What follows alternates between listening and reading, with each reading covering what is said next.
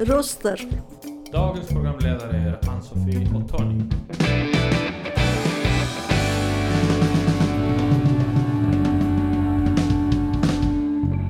Dina röster i vardagen. Ja, hjärtligt välkomna till dagens Politico-podd. Vi har fått besök av Socialdemokraterna idag. Och det är Anders Almgren och Elva Bergo. Välkomna. Tack. Tack. Här har vi valresultatet från förra valet. För de som är intresserade. Det är 28, 27 och 20% riksdag, region och Lunds kommun. Och så mandaten där sedan. Jämt 100 mandat i riksdagen. I Lund 13. Det är sådär. Tycker nog själv också. Men vi ska gå vidare med lite frågor så småningom. Vi ska prata lite om vård och omsorg. Brott och straff. Vad hade vi mer? Ja, skolan. Ja. Och vad sa vi mer? Vi sa den. Ideologi är ju lite sånt, ja. I vilken mån ideologin har förändrats. Ja. Så ni är lite beredda på det. Ja. Och vi som är programledare heter Tony och Ann-Sofie. Ja. Och vi kör en låt. Mm.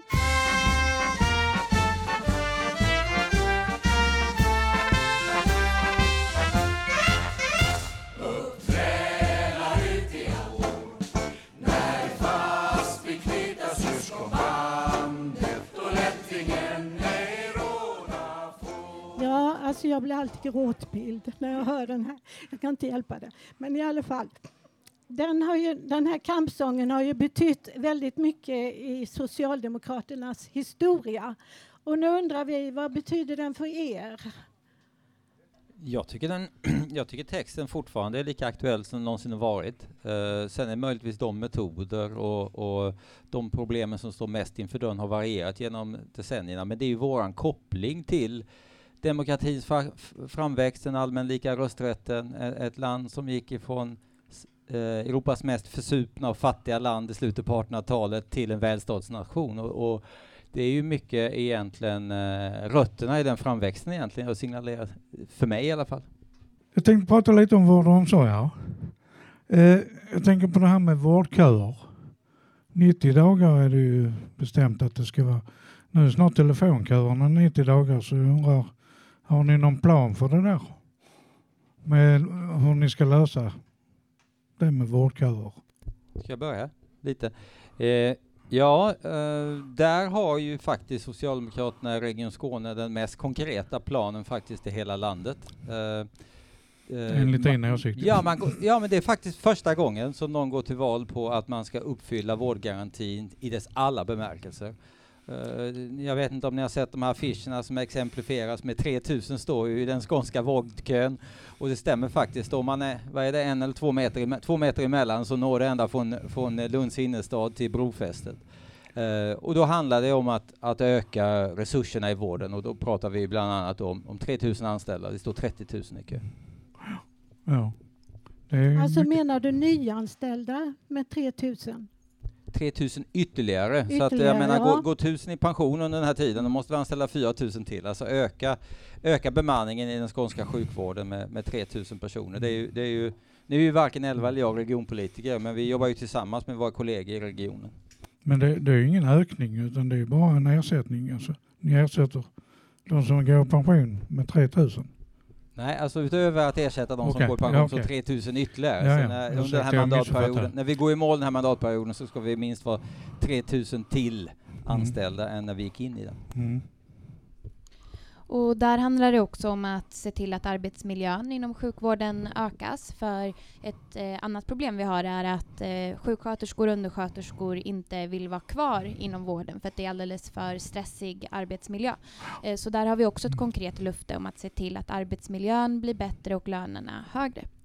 Och det är ju en patientsäkerhetsaspekt också. Mm. Det här med psykisk hälsa bland ungdomar ökar ju också väldigt markant. Ohälsan. Alltså ohälsan, ja. Mm. Och har ni någon idé hur ni ska lösa det? Alltså, vad gör det? Att de mår dåligt. Alltså, ungdomarna mår dåligt. Vad kan det bero på? Tror ni? Om jag börjar där, så jag tror att det är... Vi hade ett samtal över lunchen vi åt här nyss. Jag tog upp det då också. Jag tror det en grund är att det basuneras ju ut politiskt nu på nationell nivå från många att samhället är kravlöst. Och det är inga krav och förväntningar på ungdomar och det är alldeles för slappt. Samtidigt så känner ju ungdomar, har aldrig känt sig mer stressade och pressade än nu. Det där när vuxenvärlden säger att det är för lite krav på kidsen och samtidigt upplever ungdomar att de är extremt pressade. I det ligger det ju en stor dissonans. Jag tror vi måste, förväntningen på att vara ung vuxen ute i vuxenlivet idag har aldrig varit större. Man ska vara smart och man ska vara duktig och man ska vara snygg och man ska vara häftig och man ska passa in i alla miljöer. Så att jag tror ju att lösningen på detta måste stavas väldigt många åtgärder. Vad vi gör som föräldrar, vad vi gör i skolan, vad vi gör som samhälle. Det är ingen enkel knapp att trycka på. Framförallt är det inte sjukvårdens ansvar. Då är det ju för sent. Det är ju det förebyggande arbetet som måste stärkas. Jag tänker ju att det är ju väldigt svårt att få ett jobb när man är ung. Det är väldigt svårt att få en lägenhet när du inte har något jobb. Det kan också få dem att må dåligt. De känner inget värde i samhället. De bidrar inte med någonting. De är bara last. Flyttar hemifrån när de är 30-40 någonting. Det kan ju inte vara väldigt hälsosamt för någon. Hur ser ni på det? Nej, men det är klart att det inte är hälsosamt och så ska det inte se ut. På kommunal nivå så vill vi öka arbetsmarknadsinsatserna. Vi går fram med ett konkret vallöfte om att alla ungdomar ska erbjudas ett sommarjobb i Lunds kommun. Och det är ju också ett sätt att då på sommaren skapa ett första jobb, en första introduktion in till arbetsmarknaden. Mm. Så en lägenhet på sommaren är okej i alla fall. Det är på vintern och behöver den. Där tänker vi snarare då barn och ungdomar som går i skolan och ska ha ett sommarjobb. Ja. Men vi vill stärka arbetsmarknadsinsatserna i övrigt också. Ja, sen kommer det in på detta med bostadsbyggandet. Vi har ju en liten lustig lokal valrörelse i Lund nu där de partierna som styr går till val på att minska bostadsbyggandet. Och vi socialdemokrater som är i opposition, vi säger att vi ska hålla kvar det vid den här nivån. Vi lyckas ju faktiskt förra året att bygga 1200 nya bostäder per år. Mm. Och de andra vill minska till 800-900. Sett över en mandatperiod är det 1000 bostäder. Det bor 2 i snitt kanske i varje bostad. Det är 2000 personer. Så att det gäller att hålla igång både det förebyggande arbetet, att jobba med de sociala insatserna och det som samhället kan stötta, till exempel inte minst via en IOP som verksamheten här i Fontänhuset. Men också det här att snickra och bygga nya hus. Det behövs ju både bostäder. Vi har bjudit hit där för att vi är intresserade vad ni tycker. Vad de andra gör, det har vi redan kollat. Tack för att du berättade ändå. Men jag tänker på det här med... Nu tappar jag tråden. Varsågod. Jag ska försöka fånga upp en tråd. Alltså det här med bostäder. Alltså jag undrar, vad är det för bostäder som byggs? Är det inom allmännyttan eller är det privata? Det var just den jag tänkte på. Privata, vad kallar man det dem? Det kostar ju rätt mycket med lägenhet i Lund. Ja, alltså vi tycker ju att det behövs bostäder av alla slag och också i hela kommunen. Men det är ju ingen hemlighet att det som framförallt behövs är ju hyreslägenheter. Och där tror vi att allmännyttan i form av LKF har en jätteviktig roll. Och där tycker vi ju då som sagt att där finns det ju en ny konfliktlinje också. Vi tycker att LKF ska använda sina pengar och hyror till att bygga och rusta upp sina lägenheter. Men alltså nu har det blivit en personlig konflikt att man ska plocka vinster och LKF. Men allmännyttan har en jätteviktig roll och inte minst när vi bygger en ny stadsdel. Då kan vi ju skicka in LKF och säga bygg de första husen och sen haka de privata värdarna på att bygga också. Så det är också ett sätt att sätta platsen och få fart på samhällsutvecklingen genom att vi har ett eget bolag. Men sen ser jag gärna att andra också bygger lägenheter. Det behövs det med. Men LKF har liksom ett basansvar som är jätteviktigt. Mm. Och där svarade du på den frågan jag hade tänkt att ställa. Alltså, och då undrar jag... Ska LKF, som är ett allmännyttigt företag, vara vinstdrivande? Nej, det tycker ju inte vi. Alltså, vi tycker att LKF ska vara vinstdrivande i så syfte att de inte går back. För då kommer de ju att kosta någon pengar. Men lagstiftningen är ju så här att kommunen måste som ägare, det finns faktiskt en lagstiftning som man egentligen måste ta ut en liten vinst. Och den har varit ungefär, jag tror det var $2 miljoner per år. Nu är den 30 miljoner och den föreslås att bli 115. Men de här 2 är någon minimum. Ni kan ju tänka om vi har 10 000 lägenheter, va? Så 2 miljoner är ingen jättevinst. LKF går ju med flera 100 miljoner vinst per år, men det återinvesteras. Så de här 2 miljoner är rätt symboliskt. Och det är den nivån det var innan den här mandatperioden. Och det tycker vi är, det är vad staten säger är minimum. Nu talas det om som sagt 115 och då är det en helt annan skillnad. När de kan vi inte acceptera. Ut vinst, var blir de pengarna av? Matas de inte in tillbaka i LKF? Nej, utan nu den senaste mandatperioden så har de plockats ut helt och hållet från bolaget. Och Moderaterna vill till exempel sänka skatten genom att utöka eller öka vinstuttaget mer. Så att det finns ju lite olika saker man skulle kunna göra med den vinsten. Vi tycker att det ska återinvesteras i beståndet. Därför att lägenheterna är ju inte billiga. Alltså ibland ligger de till och med högre än hos de privata fastighetsägarna. Ja. Ja, det är ju logiken så tyvärr att det dyraste är alltid det senast byggda. Mm. Så att därför är det ju ofta nybyggda lägenheter inte de som är enklast för folk att ha som sin första bostad. Det är ofta de som kanske har skaffat en liten bättre ekonomi som flyttar från en liten billigare lägenhet. Så det är ju det här med flyttkedjor man pratar. Men vi måste ju också bygga många mindre lägenheter som passar dem med en lite mindre ekonomi. Vi tänkte ta upp lite om arbetsfrågor också och arbetsmarknadsfrågor senare. Men vi tänkte ta en låt så jag ska fånga upp den saken med dig sen.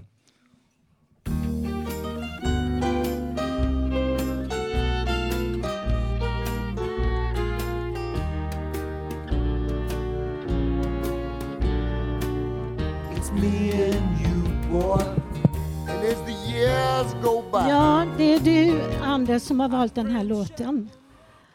Eller? Det stämmer. Ja. Det stämmer. Ja.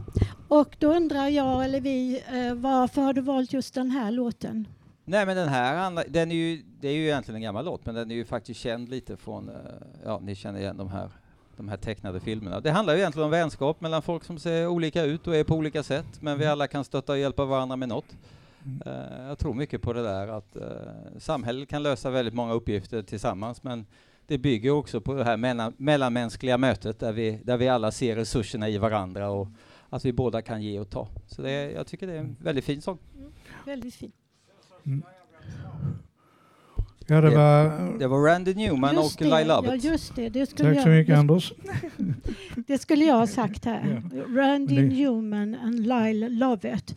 Men vem som gjorde vad vet jag inte. I sången. Ja. Nej. Och då går vi över på brott och straff. Ja. Mm.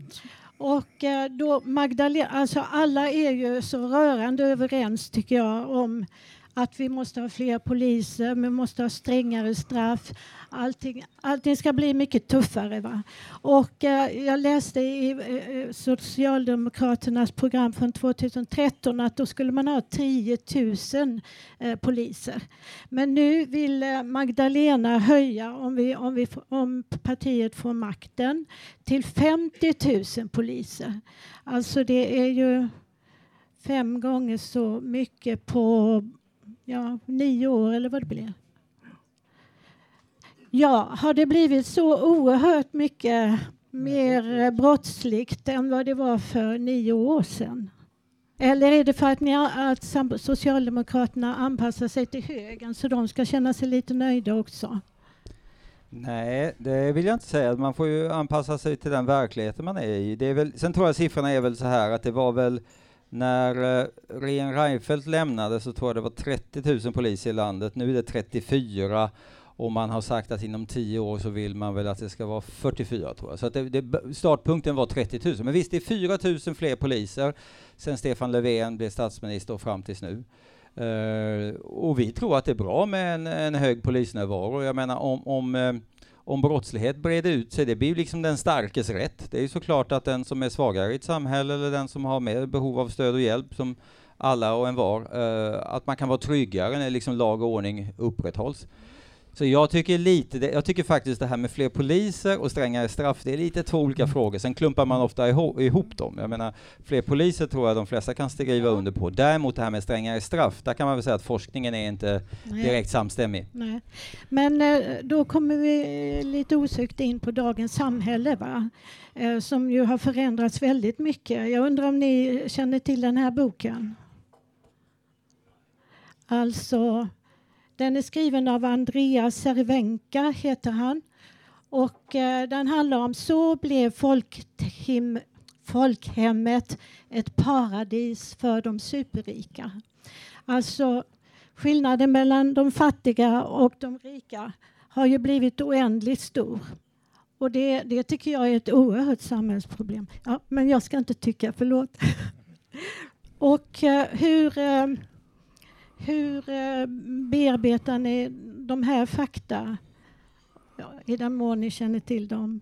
Alltså, ja, för det är ganska skrämmande läsning. Jag har lånat den av en väninna, jag har inte läst allt. Men det är skrämmande. Och liksom... Ja, där får ni... Jag tänker på brottsligheten där. Det är ju inbakat i den också, med brottsligheten. Men... Lund är en av de säkraste städerna i Sverige enligt statistiken ju. Och vi behöver mer poliser. Vad ska de göra? Jag tänker att poliserna kommer ju liksom spridas ut i hela landet. Mm. Men du har rätt i att Lunds kommun är en utav de tryggaste platserna i Sverige. Mm. Sen vad gäller klyftorna i samhället så har vi i Sverige de snabbast ökande klyftorna i hela Europa. Vilket är väldigt oroväckande. Men där har Magdalena Andersson då på nationell nivå ett utav hennes 3 prioriterade områden i det här valet är just att bryta segregationen. Alltså bryta ojämlikheten. Då vi var inne på fler poliser nu precis, men som Magdalena brukar säga så ska vi på varje krona vi lägger på polisväsendet så ska vi lägga minst en krona till på det trygghetsskapande och förebyggande arbetet. Så vi har ju en väldigt tydlig politik för att minska klyftorna, vilket är viktigt att ta med sig även i när det låter som att man bara pratar om skärpta straff och fler poliser. Ja, och då kommer vi kanske in på nästa punkt som handlar om skolan. Mm. Och då ställer jag frågan till er. Vad har ni för syn på dagens skola? Vad är den viktigaste frågan i skolan? Ja, jag skulle vilja säga lokalt så är utan tvekan så att den viktigaste frågan är antalet lärare, skulle jag säga. Alltså... Det är skrämmande hur den utvecklingen har varit den här mandatperioden. Jag förstår att vi här får prata om vår politik, men vi måste ju ta vid efter det här valet och bygga från den nivå det är. Alltså i Lunds kommuns grundskolor har det blivit drygt 600 fler elever nu. Fler nu än 2018 när borgarna vann valet. Men 60 färre lärare. Tänk er själva, det är alltså inte lika många lärare som ska ta hand om 600 fler elever utan 60 färre lärare. Det här är den största minskningen av antal lärare som någon kommun har gjort i landet de senaste 4 åren. Så utbildningsstaden Lund är den sämsta av landets 290 kommuner de sista 4 åren. Nu tillhör Lunds kommun de 10% av landets kommuner med lägst lärartäthet per elev. Så att vi måste liksom bygga i botten. Vi kan inte hålla på med finliret längre. Utan, vi ser enormt stora klassstorlekar. Vi ser lärare som går på knäna. Så att, och där behövs det, det har vi sagt, att en grundplåt hade vi kunnat rätt snabbt öka antalet lärare med 110 stycken i Lunds kommun. Har ni inte samtidigt ganska låga lärarlöner i skolan alltså, jämfört med andra kommuner här i närheten? Det säger lärarna själv i alla fall. Ja, skillnaden har utjämnats lite jämfört med andra kommuner, men fortfarande är ju Lund inte löneledande. Men innan kunde ju Lund locka lärare för att det var hög lärartäthet och det satsades mycket på skolan. Nu har vi ju som sagt lägre lärartäthet än många andra kommuner, så att nu har vi ju svårt att konkurrera och få hit nya lärare. Så det behövs fler lärare, inte minst. Mm. och färre barn per grupp. Alltså, ja, det ska vara färre barngrupp i grupperna och fler lärare. Ja, sen, ja, vi kan köra en låt, ja. Ja, det gör vi.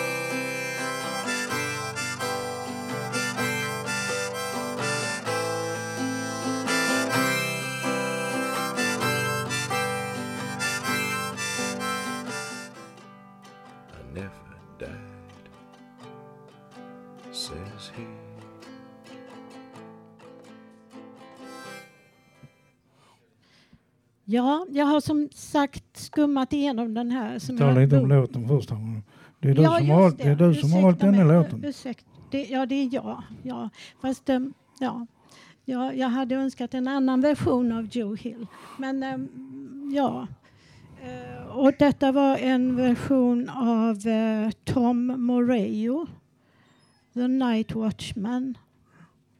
Ja. Ja. Då går vi vidare.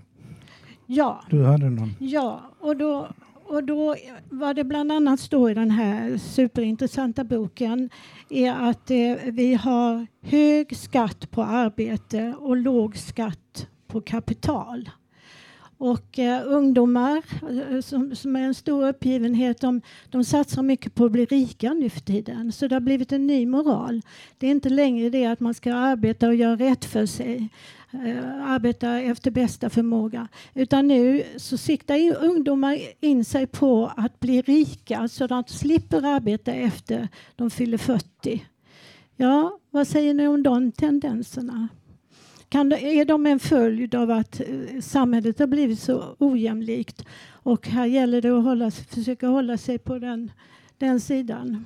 Ja, alltså desto ojämlikare samhället är, desto större är det om man sätter liksom, inom citationstecken på vinnare och förlorare. Jag menar, jag tror att man som ung vuxen idag kan känna att det är någon sorts race man kastar sig in i. Där man antingen landar på liksom den negativa sidan eller den positiva sidan. Och det är ju såklart att det bidrar. Jag tror också det spär på kriminalitet och sånt. Om man känner att det här samhället har jag inte riktigt chansen i, då är det mycket större chans att man tar vägar utanför lagen så att säga. Så jag tror ju att, och det visar ju forskning, inte minst, jag vet inte om ni kommer ihåg den här jämlikhetsanden som var väldigt het för kanske 10-12 år sedan av Wilkinson och Pickett, två britter, som pekade på att alla samhällen, rika som fattiga, dras isär utav ökad ojämlikhet. Alltså jämlikhet i sig är bra för alla, till och med för de rikaste. Mm. För ett sånt samhälle blir tryggare och bättre för alla. Ja, det skriver de om också, att till syvende och sist så mår alla dåligt av ett ojämlikt samhälle, även de superrika. Alltså människor vill att det ska vara jämställt alltså. Mm. Det stämmer inte. Jag känner mig inte superdålig. Du känner dig inte superrik? Inte superdålig. Nej. Vi hade ju också, allt detta har ju lite koppling med varandra. Det är ju komplexa frågor det här. Alltså, det här med ungdomarna väljer kriminalitet för att de kommer inte ut i arbete och jobb med en lägenhet och sådant. Det är bland hopplöshet. Jag tänker på det här med fritidsgårdar som fanns när jag var ung och kvarterspoliser. Det är inte någonting ni tänker införa igen kanske? Alltså vi går till val på att bygga fler fritidsgårdar så att det finns i fler stadsdelar i kommunen. Och det är en jätteviktig förebyggande åtgärd. Det är många som gärna kritiserar det och nästan förlöjligar det. Men det är ett jätteviktigt sätt att få in ungdomar i andra vägar än kriminella vägar och ett viktigt stöd för de här ungdomarna där man liksom kan träffa vänner, få hjälp med läxor och så vidare och så vidare. Får de inte sysselsättning så får man ge dem sysselsättning och detta är ett sätt ju. Man kan inte själv hitta på tydligen för det går inte så bra. Och det är mycket bättre än att sätta dem i fängelse sedan de har gängat sig med kompisar som är förebilder för dem när de inte har några andra bra förebilder. Alltså därför att hamnar de i fängelse så är de inte kriminella innan så har de stor chans att bli det under fängelsetiden. Så det gäller att förebygga och då är ju skolan och förskolan och fritidshem och alla de institutionerna superviktiga. Ja.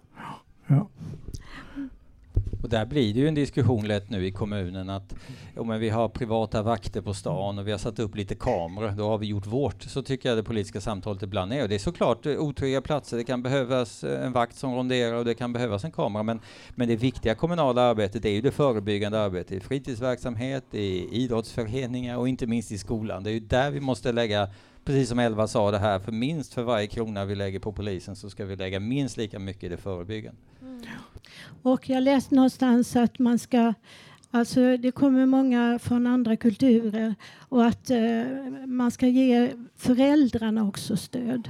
Alltså inte bara barnen, därför att det är inte lätt att komma som förälder och ha jättesvårt för att lära sig språket, och barnen lär sig snabbare. Och barnen anpassar sig snabbare till en annorlunda kultur. Alltså så även föräldrarna behöver stöd. Det är integrering när de kommer till Sverige. Ska vi ta lite kultur och fritid efter låtarna? Fundera lite på kultur och fritid.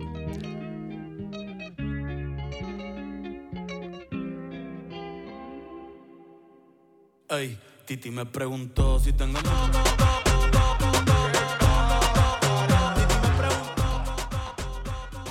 Ja, enligt vad jag har nedskrivit här så kallas den här låten Titti me pregunto. Det är väl spanska.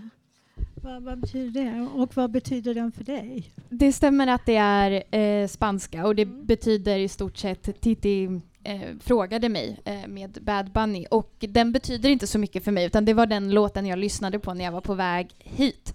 Jag kommer från Spanien så jag lyssnar mycket på spansktalande musik, men jag har ingen filosofisk utläggning som Anders hade här. Det är mest bara en bra låt. Ja, tack. Jag tänkte med lite kultur och fritid här. Är det inte tid att sära på de begreppen kultur och fritid? För att som det är nu så läggs det om man slår upp pengarna på kultur och fritid så är det ungefär 41% som går till kultur och resten till fritid. Och det är det idrottsklubbar och sådant som får mer pengar. Är det mindre intresse för kultur? Det där är en fråga som kommer upp många gånger. En gång i tiden hade väl Lund 4 nämnder för detta. Någon som höll på med konsthallen och någon med bibliotek och någon med kultur och någon med idrott. I Lund har vi ju samlat det inom i en och samma organisation och vi tror det är bäst. Jag menar om det blir konkurrens om pengarna, så om det konkurreras mellan 2 kommunala nämnder eller inom en kommunal nämnd, det är ju ingen större skillnad, utan på det här sättet så kan man, kulturfritidsnämnden är kommunens ungdomsnämnd. Och det är nämnden som har ansvarig för sånt som inte... Alltså de här med vad man gör på sin fritid och sin lediga tid. Det här som liksom gör att vi alla... Den sociala gemenskapen. Det är inte socialförvaltningen, det är inte skolan, det är inte äldreomsorg. Utan det är det där lilla extra. Så vi tror det är rätt bra att det är samlat. Och inte minst eftersom man vänder sig så väldigt mycket till ungdomar. Och sen har vi en sån här praktisk fråga att...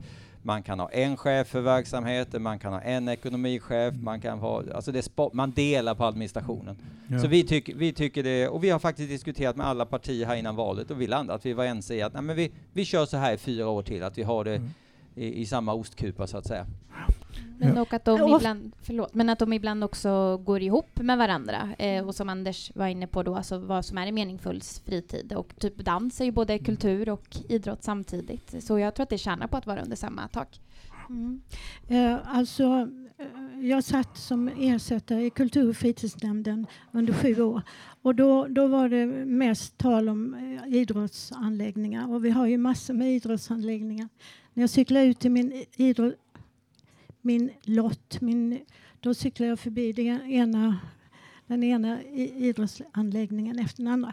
Men ja, och det är bra för att ungdomar blir friska och sunda. Men även kultur. Då ska jag ställa det som en fråga. Tror ni inte att kultur har en stor inverkan på människors psykiska och fysiska hälsa? Jo, men det har det ju självklart. Jag tror ju att anledningen till att ni kanske i nämnden diskuterar så här, det är för att mycket av den här infrastrukturen som kommunen har, det är liksom då fotbollsplaner och idrottshallar och isbanor och sånt där och sånt. Medan kulturen är inte liksom lika kanske infrastrukturtätt. Men vi tror det är jätteviktigt, och bland annat så tror vi en viktig satsning som skulle kunna göra detta, det är att jag har diskuterat någon sorts kongress- eller mötesanläggning i Lund. Det tror vi hade varit jättebra, dels för att liksom dra in ännu mer i handeln och se till att mer människor kommer till Lund och vi utnyttjar det här fantastiska läget med järnvägsstationen. Men att det också ska vara en viktig kulturscen. Helt plötsligt skulle vi kunna ha en kulturscen där vi kanske kan ha 1,000-1,200 i publiken. Så att alltså kombinera en, vad ska man säga, kongressanläggning på gammalt språk eller mötesforum på något sätt med en väldigt viktigt kulturuppdrag för lundaborna. Så det handlar inte bara att folk ska komma utifrån och gå på en konferens i Lund, utan lundaborna ska ha en större kulturscen. Ska kultur vara gratis? Ja, om man, eller i stor utsträckning i alla fall. Om man går in på socialdemokratins liksom ideologiska rötter, så är ju rosen någonting som representerar just allas rätt till kultur. Det är någonting som ligger oss väldigt varmt om hjärtat, just att alla ska ha både bröd och rosor, det vill säga både näring för den fysiska näringen men också den själsliga näringen i form av kultur bland annat. Då ska det spela till folket. Och i praktiken har det väl blivit den här mellanformen att all kultur är ju inte gratis. Men vi tycker att en väldigt stor del av kulturen ska bäras av det gemena av skatten. Och det gör ju att kanske all kultur kan vara billig åtminstone om det nu inte blir gratis. Men ni hade väl den statliga var gratis ett tag? Vi har ju den här statliga museet ju gratis fritt inträde, men inte det statliga historiska museet i Lund av en anledning. Och vi har skrivit till de statliga myndigheterna flera gånger, men det gäller tydligen bara i Stockholm. Det tycker vi är en djup orättvisa. Mm. Ja, det är det. Vi tar en låt sen. Nu kommer jag på. Ja.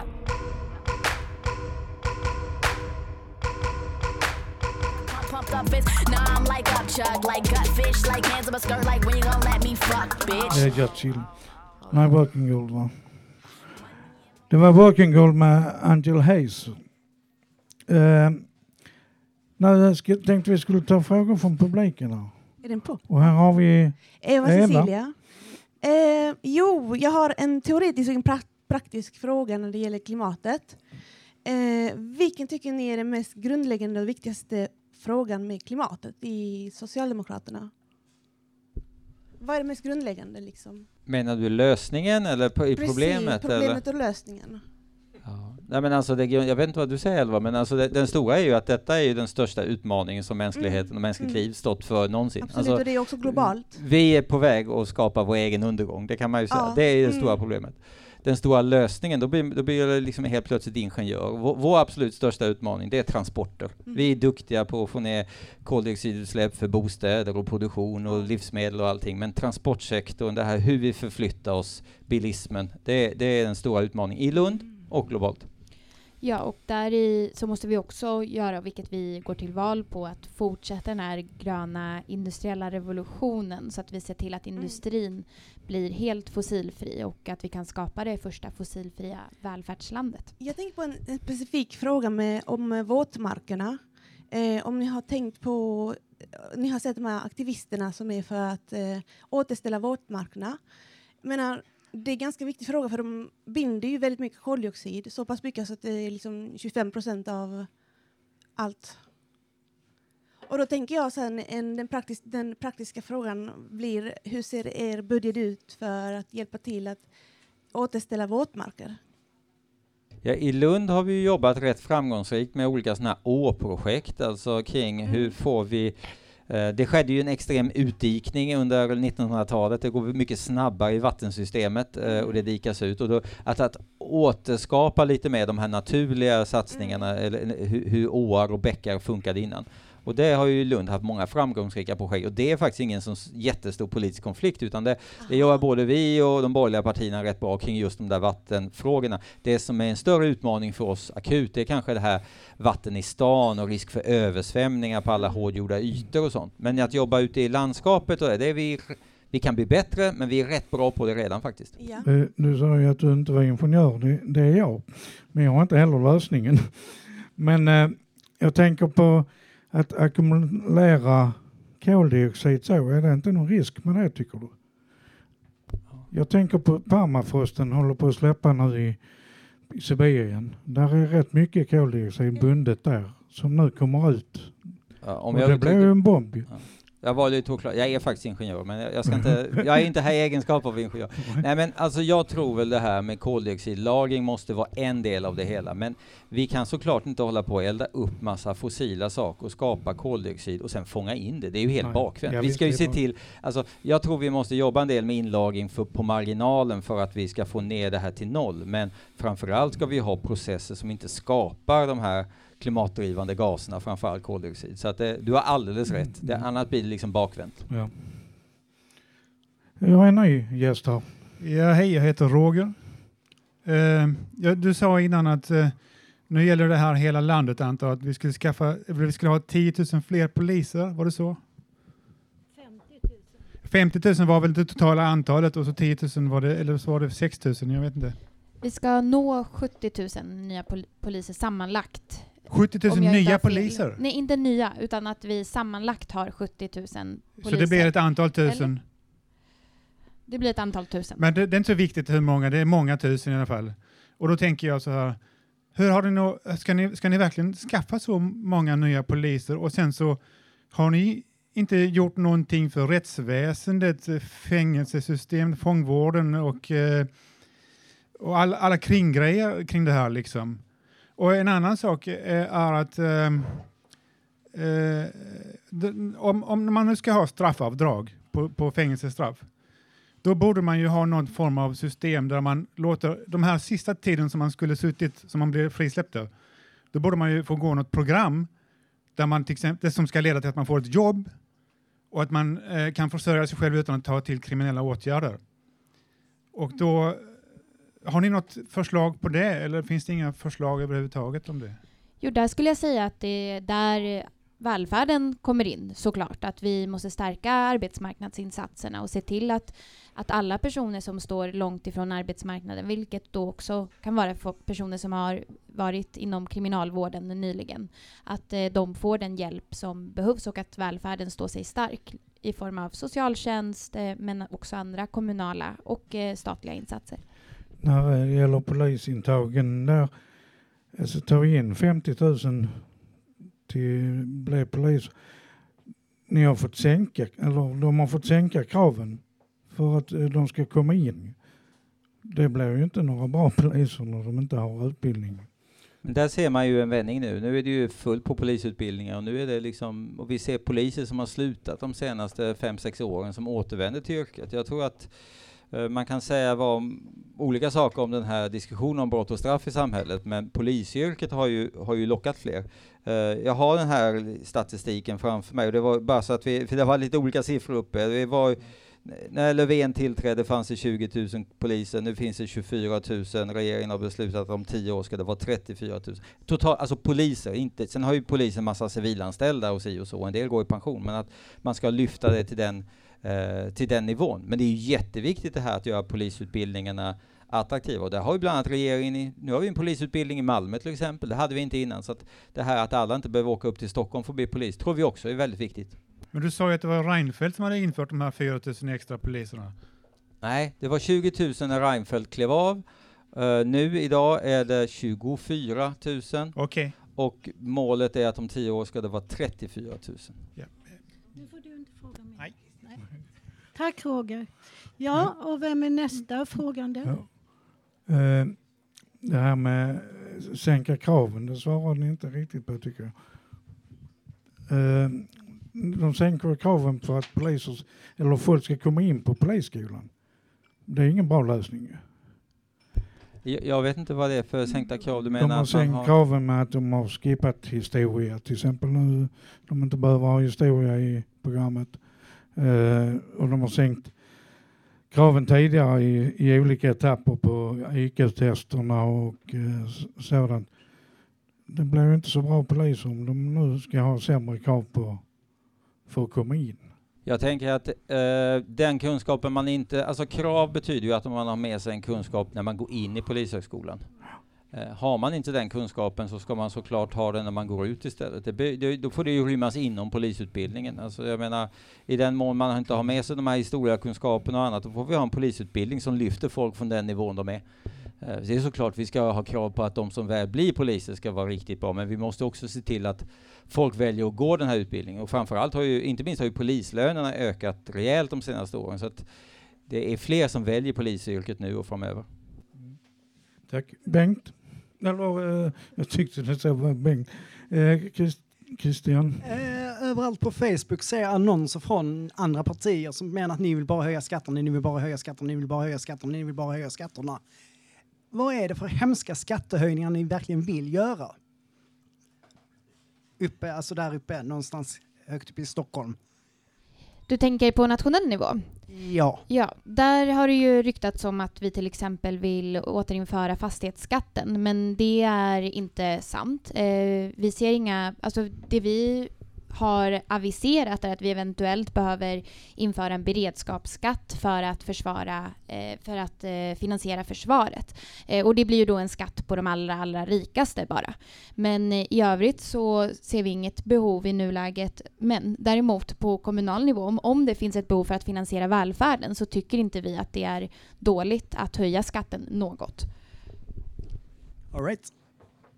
Ja, här kommer Olof uppspringande. Hej. Ja, jo, jag har en fråga. Ett välfärdsområde som jag tycker är väldigt viktigt, som är viktigt för en stor del människor, det är den här LSS-lagen om särskild service. Och den är ju alltså, den skiljer, för att presenteras så skiljer den ju sig lite från andra välfärdsåtaganden eftersom det riktas till en speciell grupp människor. Men å andra sidan så är det ju en rättighetslag på något sätt, så att det har tillkommit att det ger rättigheter och också sätter av en massa extra resurser för att hjälpa personer. Och det har ju lett till en väldig befrielse att många har mycket som har lassat, jobbats inom hemmet har nu tagits över hos till exempel inom av tjänstemän och offentlig sektor, att de har hjälpt handikappade. Det har varit en väldigt frihetsreform på det sättet. Men jag undrar, det har ju varit så att jag vet att ni på central nivå, att det har skett vissa sådana direktiv om att göra besparingar på det, och det är tydligen en fråga som till och med har gjort att Liberalerna, nu när jag frågade ut dem här, så var det någon som tog det, så hon menade att det var det som fick dem att släppa januariavtalet för att ni inte ville lyfta LSS, eller göra någonting åt LSS-besparingarna. Och jag undrar, är det verkligen så angeläget? Alltså, är det inte det ganska billigt att ändå bidra till en välfärdsreform som ändå passar på ganska bra inom socialdemokratisk ideologi?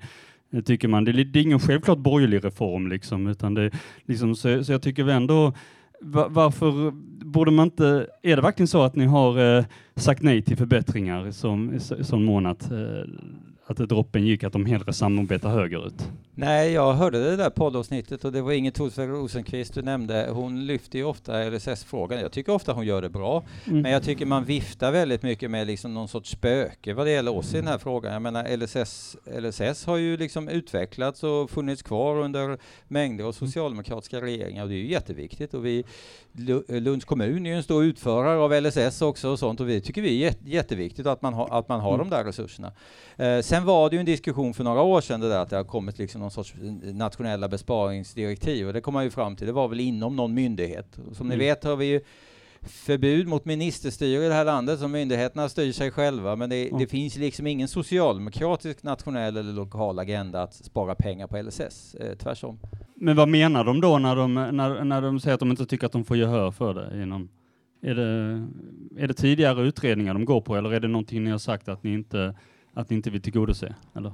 Jag vet inte om det är så att Liberalerna i några slutna rum har lyft något förslag på att utveckla LSS ytterligare. Jag har lite svårt att se att de kan göra det i samarbete med Sverigedemokraterna och Moderaterna, som vill spara pengar istället. Så att, det finns ingen anledning att undvika samarbete med Socialdemokraterna för man är rädd av LSS, inte om man rusar i famnen på högern och nationalisterna. Ja, tack Olof, din tid är ute tyvärr. Ja, tack så mycket. Hej, Madeleine heter jag. Hej. Jag har en fråga som både är kommunalt, regionalt och även nationellt. Och det är 1996 när Göran Persson var regerande. Och då var det sista gången som det här med bostadsbidraget att ni höjde hyrestaket. Och det har inte höjts på 26 år. Och nu när vi har höga elpriser, bensinpriser och matpriser. Och om man jämför med innan, då på 1920-talet och framåt, så var det en viss procent av lönen som skulle gå till hyran. Nu kan nästan hela hyran, alltså hela lönen gå till hyran.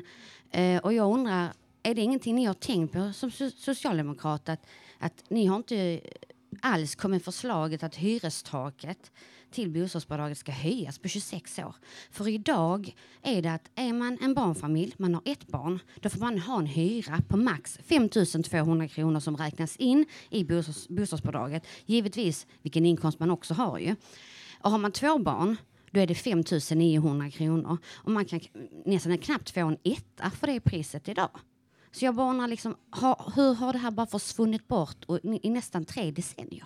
Jag har faktiskt inget bra svar på det, men jag tycker att det problemet du pekar på är ju ett riktigt problem. Det bästa med alla de här typen av regelverk, det är om de är liksom kopplade till någon sorts index. Nu är inflationen 8%, då stiger de här nivåerna med 8% eller så. Alltså det är ju så vi försöker jobba med pensioner, det är så vi försöker jobba med andra grejer. Så att mitt svar till det är att jag hade ju hellre sett en lösning där de här takbeloppen också höjdes när kostnaderna ökar. Varför det inte är så, det vet jag faktiskt inte. Jag vet inte. Det kan jag faktiskt inte förklara. Det vi styr lite över i kommunen, och det är bara för en liten grupp av dem du talar om. Det är till exempel vi kan sätta de här kommunala förbehållsbeloppen för pensionärer och sånt och så. Och där har vi ju verkat för att de ska höjas. Men de här generella nivåerna, varför de inte ökas på nationell nivå, det kan jag försöka ta reda på, men jag har faktiskt inte svaret på det. Jag tycker det låter jättevettigt det du säger. Det låter bra.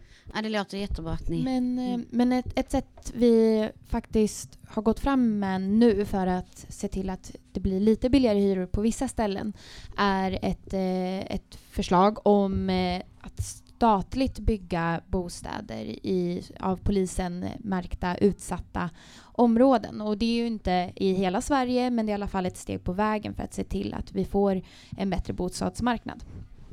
Fler celler alltså? Nej, fler bostäder. Sen finns det en jättekonstig sak som man kan undra hur det överhuvudtaget ska vara tillåtet. Alltså hyresvärdar idag kan säga att nej men när jag räknar om du ska få ett kontrakt eller inte, att nej men jag räknar inte med ditt socialbidrag eller jag räknar inte med ditt bostadsbidrag. Det är liksom inte giltigt betalningsmedel hos mig. Mm. Det är ju jättekonstigt när samhället ska ge då ekonomiskt bistånd och ge bostadsbidrag så att man klarar av att efterfråga en bostad på bostadsmarknaden. Mm. Så kan ändå en fastighetsägare, privat eller offentlig, säga nej men de pengarna kan vi inte räkna in i din förmåga att betala hyran. Det är jättemärkligt att vi som skattebetalare ska stötta folks möjlighet att betala hyran. Och som säger en fastighetsägare, det gills inte för att betala hyran för mig. Så det där måste vi få till en ändrad lagstiftning. Och det har vi bland annat diskuterat på våra partikongresser. Ja, och nu har vi kommit till slutet här. Ja, jag hoppas att det har gett lite nya tankar. Och vi får tacka er så väldigt mycket, Elva och Anders. Ja. Tack så hemskt mycket för att ni har kommit hit. Tack. Vi tackar alla som varit uppe och ställt frågor också. Ja, och så tackar vi hela publiken, även de som inte har ställt frågor. Ja, så tackar vi våra tekniker, Tina och Per. Och så ska vi väl tacka oss själva också. Ja, jag tackar dig Ann-Sofie. Ja, jag tackar dig. Tack så mycket. Och det har varit många olika viljor så det blev lite, men det blev som det blev. Ja, det blev som det blev. Tack så mycket. Hej.